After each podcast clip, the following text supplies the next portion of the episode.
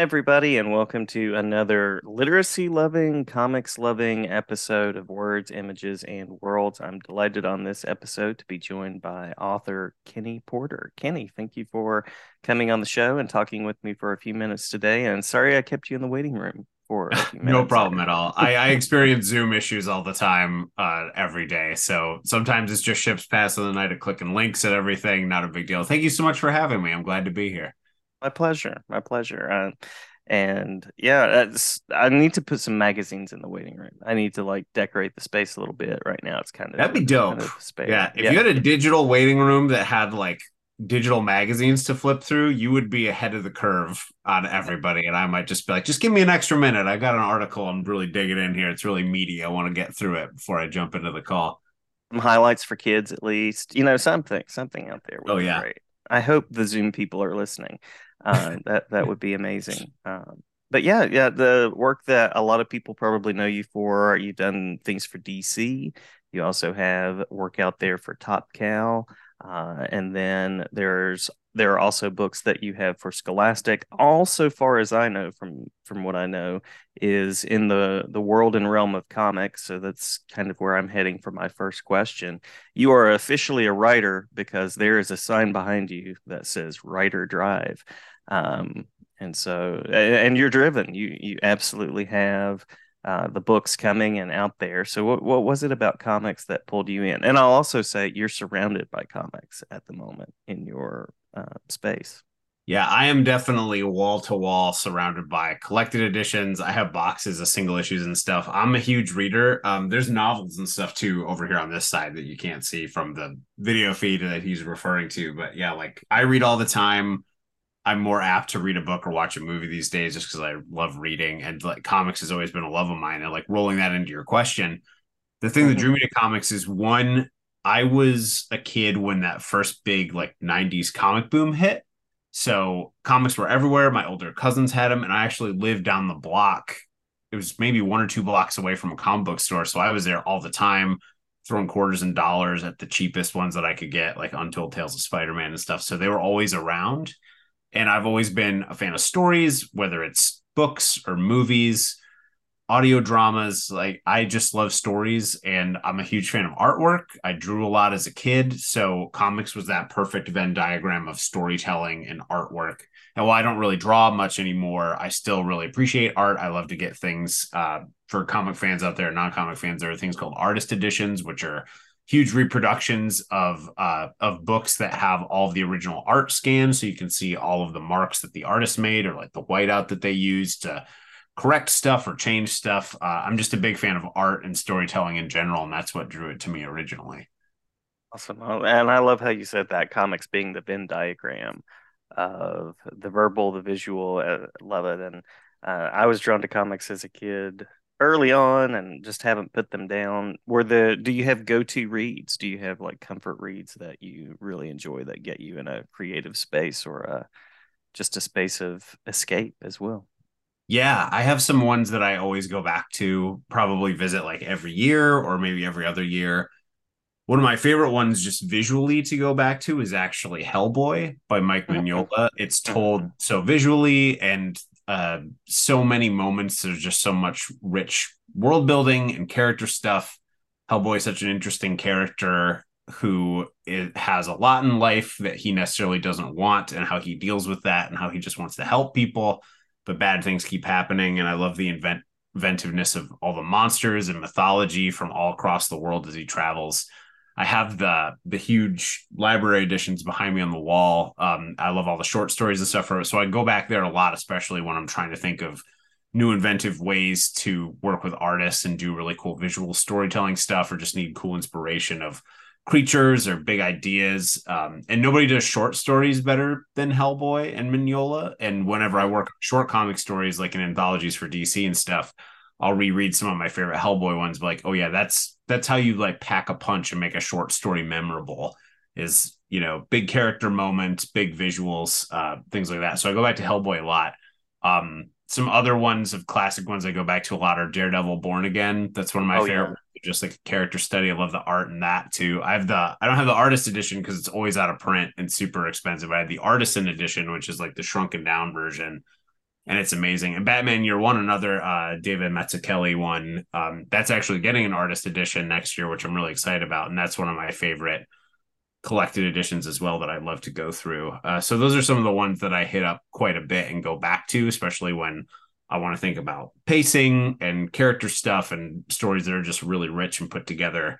And another one that I have been reading every year two again is uh, is All Star Superman by Grant Morrison, Frank Quitely, just because mm-hmm. working on a lot of Superman stuff lately, that, that's my favorite distillation of the big ideas of Superman with the big emotion and how important the character is to just wanting to be there and helping people, and how even the Silver Age kooky ideas can be these big, uh, grand, awesome science fiction concepts and stuff when put through when put through a loving lens. So that's another one that I go back to a lot. Nice, nice, yeah. And uh, folks out there probably recognize your name also from Superboy Man of Tomorrow as well. So Yep, that's one of the ones I'm currently writing. So I definitely dipped back in. I was like, well, this is an excuse to go back to All Star Superman again. So I might as well reread it again for for another pass. Those those are uh, great choices. I was talking with some fans yesterday. I was at a convention yesterday, um, Heroes Con in Charlotte, and they were oh, awesome. About... I have a lot of friends who are there. I couldn't make it oh, this yeah. weekend, but I have yeah. a lot of friends who are tabling there and stuff. I, I live pretty close, so I just sort of drove in for the day and uh, check some things out. But um, Mike Mignola came up in conversation, and I've never met him, and so I said, "Well, what's he like?" Uh, and everybody responded immediately. Very kind, very kind man, and just uh, the visual style and storytelling that he brings is is so strong and unique. Um, which, believe it or not, is a lead into the next question. It's a great story, but uh, and and sharing some love for a creator that I love. But I was going to ask about because comics is a collaborative medium, those relationships that you've built that have been most sustaining uh, in the in the branches of industry, because you've done the sort of the YA middle grade graphic mm-hmm. novel world as well as uh, the big two, and then uh, work for Top Cow as well. Yeah, I absolutely love collaborating with artists, and I've been lucky that I've worked with a ton of really talented people uh, I worked with Zach Wilcox, who's a friend of mine on Fearless, which was the book we did for Scholastic. He has been a friend of mine for years. That was a story that we'd come up with. It was maybe the third or fourth thing that we'd put together to pitch. And that was one that was just based on pure love of like our experiences as kids and growing up and how friendships change and how that's such an important thing to learn that as you get older, your dynamics with people are going to change. And I just knew that I wish I had a story like that growing up. So that was a big thing that we both put a ton of our a ton of ourselves into. And at DC, I've gotten to work with incredibly awesome people. People are my friends, like Riley Rossmo and Jason Howard, and then people who I'd never met before, who I had to collaborate with, like Baldemar Rivas, who I got to do a short with, and then develop a whole alternate universe with at DC. And we had so much fun like getting on the phone and coming up with crazy concepts and keeping like spreadsheet after spreadsheet of all these new takes on all the characters which was amazing. Uh, i've gotten to work now with Jahnoy Lindsay on superboy. That's been fantastic. Uh, juan ferreyra ricardo lopez ortiz there's uh, simone Di Meo, who i did a batman robin story with recently i i I can't even name all the awesome people I've gotten to work with at DC. Those are just the most recent ones that I can remember. Uh, so I've been very lucky, and I love collaborating with artists. I um, to dive a little bit into the, the technical side.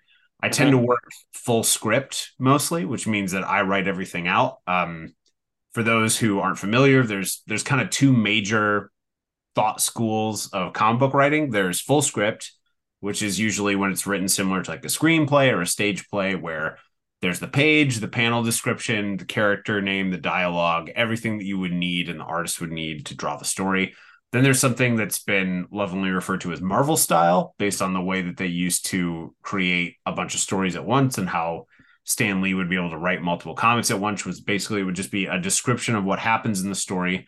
Sometimes with a page breakdown, sometimes it was just a single typed sheet uh, and then the artist would interpret it, and then the writer would come back and add the dialogue and stuff afterwards based on the art that came back. I've done both. Uh, I always talk to an artist beforehand if I can and find out which they prefer, so I can write either way. Um, so right now, like I'm doing a book at Image Comics uh, that's going to be coming out that was announced called The Schlub with Ryan Stegman, who's known for doing like Venom uh, and Spider Man stuff and Vanish, which was one of his recent image comics, and our friend Tyrell Cannon. And that is kind of a, like a mix of Marvel style and full script where we lay out the page and then also uh, just like quick blurbs about what happens visually. And then uh, we let Tyrell go crazy and add what he wants, and we go back and do the lettering afterwards. So, in either case, though, whether I do full script or I do something more Marvel style, I always tell the artist, "This is how I see it. It is not gospel. You could do whatever you want, add yourself to it, do what you want, do what you think would be cool visually." And I love seeing what artists come back with, uh, with my collaborators of how they visually figure out stuff or put in cool moments. Um, in Superboy, which I'm doing right now, Jahnoy, we work on full script, but he'll add panels, especially to the big like Dragon Ball inspired fight scenes of Conner, you know, mixing it up with some space baddies, throwing in his own flair of either the way people are being hit or the motion or the character reactions, like throwing in some extra really great emotional moments. Uh, it's really fun, and I I wouldn't trade it for anything in the world. Like being able to see that art come in and working uh, collaboratively with you know the artist the inker the colorist the letterer and the editor uh, it's one of the most fun things you could possibly do when it comes to an artistic creative project and uh, very so very thoughtful of you to when possible check with the artist and see about the approach that they yeah. prefer that's, that's, sometimes the timeline's too quick and you can't get on the phone and stuff beforehand um if things are you know if it's like a project that came up suddenly or something um, or you guys might live in different time zones, but I always try. Like, there's a new, um, has been announced, so I won't say what it is or anything, but there's a new creator and thing I'm working on. And luckily, I was able to get on the phone with the artist before I was able to outline the whole thing, and he knew the basic thing of the story. But we talked about like, hey, this is the emotional core of the story. What sort of things do you want to throw in here?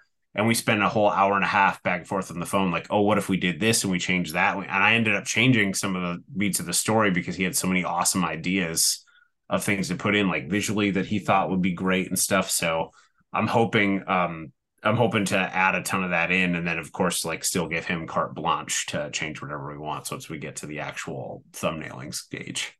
Nice, nice. Yeah. And I'll also mention before I talk uh, with you a little bit about the title Fearless, mm-hmm. uh, also mention Artifacts, uh, which is Oh yeah.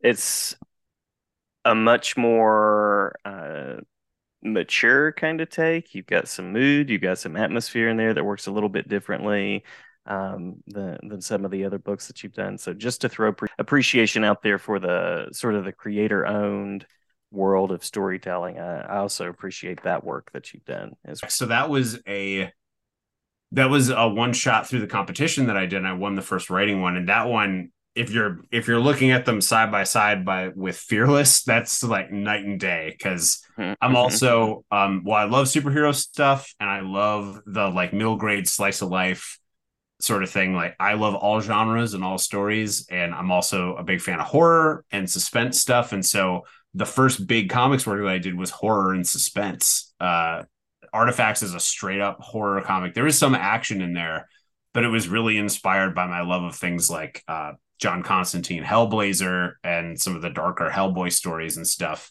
So I tried to craft something that I figured would scare and terrify me and then put that in there and that seemed to work. Uh, but I really appreciate you calling that out because I do I want to get back to doing some creepy stuff. Like I love um I love spooky stories. I've loved them ever since I was a kid when I would read like Goosebumps and stuff or watch Are You Afraid of the Dark? Oh uh, yes, yeah. And so like that's what like leveled me up, and then I started like finding the more adult stuff afterwards. So I I've always loved creepy stuff, and uh, I'd really like to get back to that someday too. Um, but yeah, it's it's really fun. I don't I don't like to sit in just one genre. Like I I talked to an editor about this recently that I don't necessarily like sit down and think like I am going to write a horror story or I am going to write a science fiction story.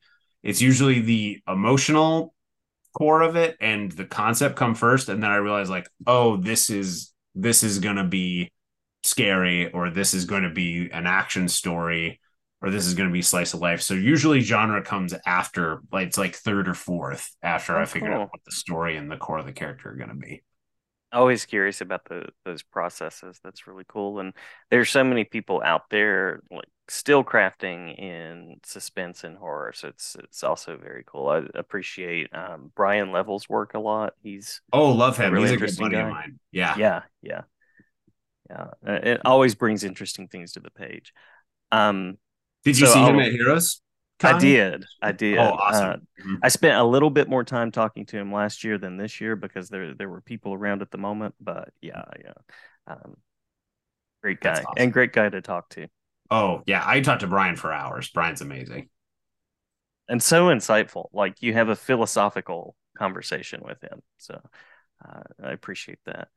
Um, so I'll mention a couple of titles for especially the educator crowd out there that might not be as familiar. There was this movie that came out this week, um, The Flash. I've been waiting mm-hmm. for a Flash movie since I was uh, maybe nine or 10 when the John Wesley Shipp and Mark Hamill show came out. So it's great yeah. to see that finally out uh, and realized. Um, and so I'm going to mention Flash Fastest Man Alive because there are those reading connections instantly between like movies and books and I, have read the the parts of that that have been released so far and really enjoyed the the world building there.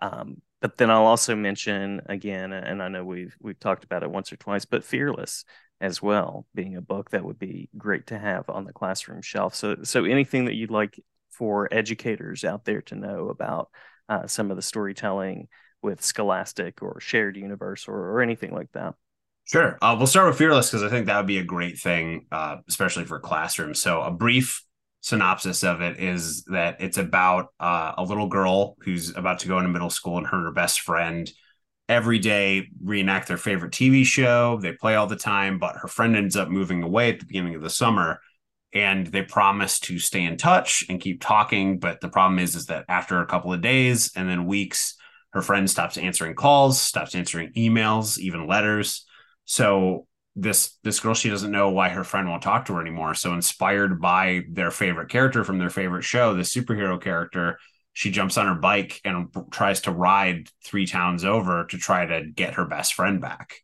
And so it's a story about her odyssey of meeting people along the way, encountering like bullying and people not feeling sure of themselves, um, and then culminating in this sort of changed friendship without spoiling the story or anything. Yeah. Just it's about how friendships change and growing up and everything. Like I said, it was based a lot around my own experience as a kid going from elementary school to middle school because you know people you know they tell you like oh it's going to be different because you're not going to have recess anymore or you're going to mm-hmm. have assigned classes there's going to be a ton of different kids but nobody talks about how all of the friendship relationships change. Like you show up on day one and people have started, people you've grown up with your whole lives, like through elementary school, you've known, and I mean, it's a short life, but these are the other kids you spent all this time with. They're suddenly all in new groups and there's all new mm-hmm. rules and things have changed and people aren't the same as they were eight months ago. Uh, so I feel like that's a really important thing that people should know happens and that it's okay to feel hurt by it or confused by it or to move on from things or different people. So that was a really important thing for me to put down uh, in a story, just because I wish there had been something like that for me. Because like the transition was super hard because I, you know, like I got separated from a ton of my friends. Uh, I had to make all new ones, and uh, Zach had a similar situation. So we came together in this story. We tried to marry both of our experiences together, and then you know through this uh, this character, this girl Kira, like uh, or Kara, I'm sorry. Um, we tried to just show about how that was very effective towards us and tried to use cool storytelling elements like i said in a in a unique story structure to show how she deals with problems and stuff and then eventually how she deals with her own. Yeah yeah i love that. And um, i'm a former middle school teacher current high school teacher uh, and done some stuff at the university level too. And those those transitions just never go away. So it's a great book for thinking about that. And um, again, I'll say Scholastic published it. So for yeah. folks out there that are looking for that accessible material and uh, looking to add graphic novels and comics to the bookshelf, which I always recommend, uh, absolutely recommend that one. Um, so any other titles that you'd like to mention before we talk about upcoming events or things of that nature? Sure. Um, so some other things that have been collected recently. Uh, I have that alternate universe thing that I mentioned. Mm-hmm. Um, that was a series called DC Mech, which I did with Baldemar Rivas. Um, DC let me go crazy. They knew that I'm a huge anime and mecha fan. Like I I bleed red, blue, and yellow and white from Mobile Suit Gundam. So they knew that I was the guy to call for that. And they all they had was a title and a little tiny bit of a premise. And my editor let me go nuts and build a whole different universe from the ground up. So the basic premise is that through a different series of events, the DC universe, instead of it being populated by superheroes, all of the characters that you know and love became mech pilots instead. So it's a mm-hmm. love letter to, like I said, Mobile Suit Gundam, Robotech, Evangelion. I didn't take one en- inspiration from one thing. Everybody, similar to how the DC publications all came together from different companies, every different group of characters has different inspiration for their mecha or for the way they pilot. Uh, like Wonder Woman, for example, her bracelets that she wears are motion trackers. So she does everything through movement in her cockpit the Green Lanterns have uh, a Robotech style transforming jet fighter that turns into a um, that turns into a mech. So it was really fun to come up with that stuff and the collected hardcover edition that comes out in, on July 11th. It's a fun, just alternate universe take that you can just jump into, enjoy a good like Superman, Batman, Wonder Woman, Flash, Green Lantern story. Um, as you mentioned, the Flash, the Fastest Man Alive collection just came out in concurrence with the movie.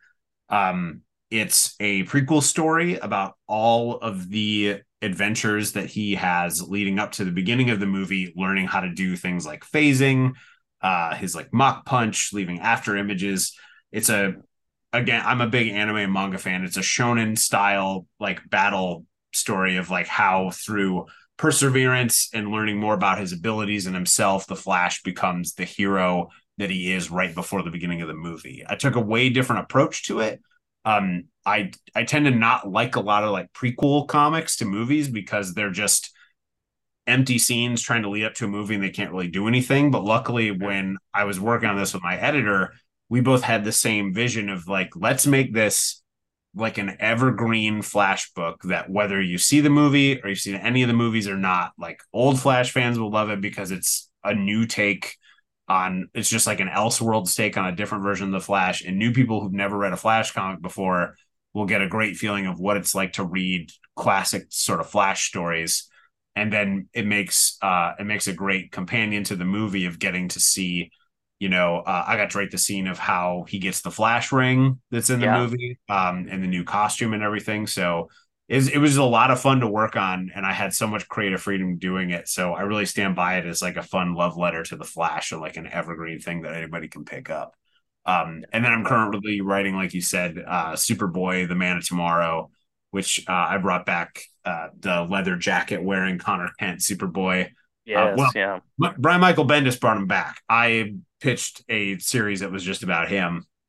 So these are his adventures of like realizing that there's too many people with the uh, House of El symbol on their chest running around Earth, and there's not a lot of room for him to make his mark, especially when he's in a universe where he didn't technically exist because comics. Uh, and so he's trying to go out into space and make his own way, and inspired very much by like Dragon Ball and stuff. There's a lot of big bombastic fighting and emotions as he takes on people that are way outclassed uh, in terms of power against himself uh, and tries to navigate who he's going to be, like what kind of man he's going to be when he grows up in this new world.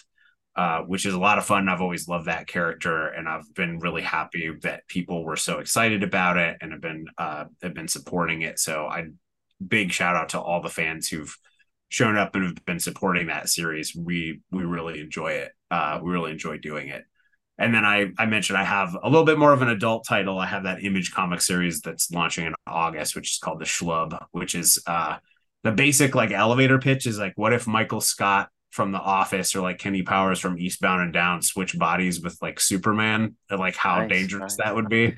yeah. So it's about a dentist named Roger Dalton who blames everybody but himself for all his problems and gets to switch bodies with the most powerful superhero in the world and how that goes absolutely horribly for everyone around him. Uh, so it's a big fun, like heartfelt action adventure story that I'm co-writing with Ryan Stegman and then Tyrell Cannon's drawing it. Nice, nice.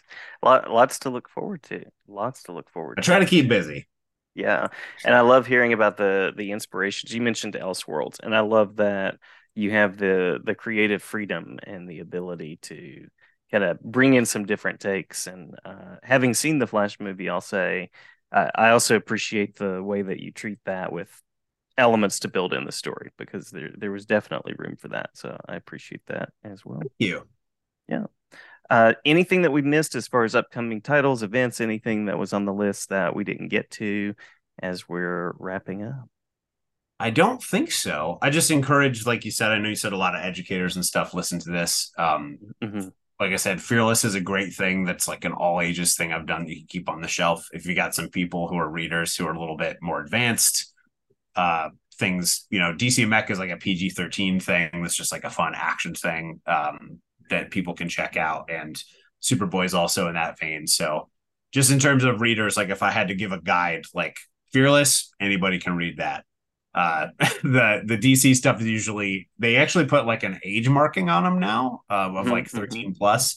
So just discretion there. I mean, you know, you know how kids like what they should be able to read and everything. You know your kids better than I do. Um, but I would just that's what I would recommend in terms of checking things out. And then things like the schlub or like artifacts and stuff, that's a that's a little bit more of the big kids kind of stuff.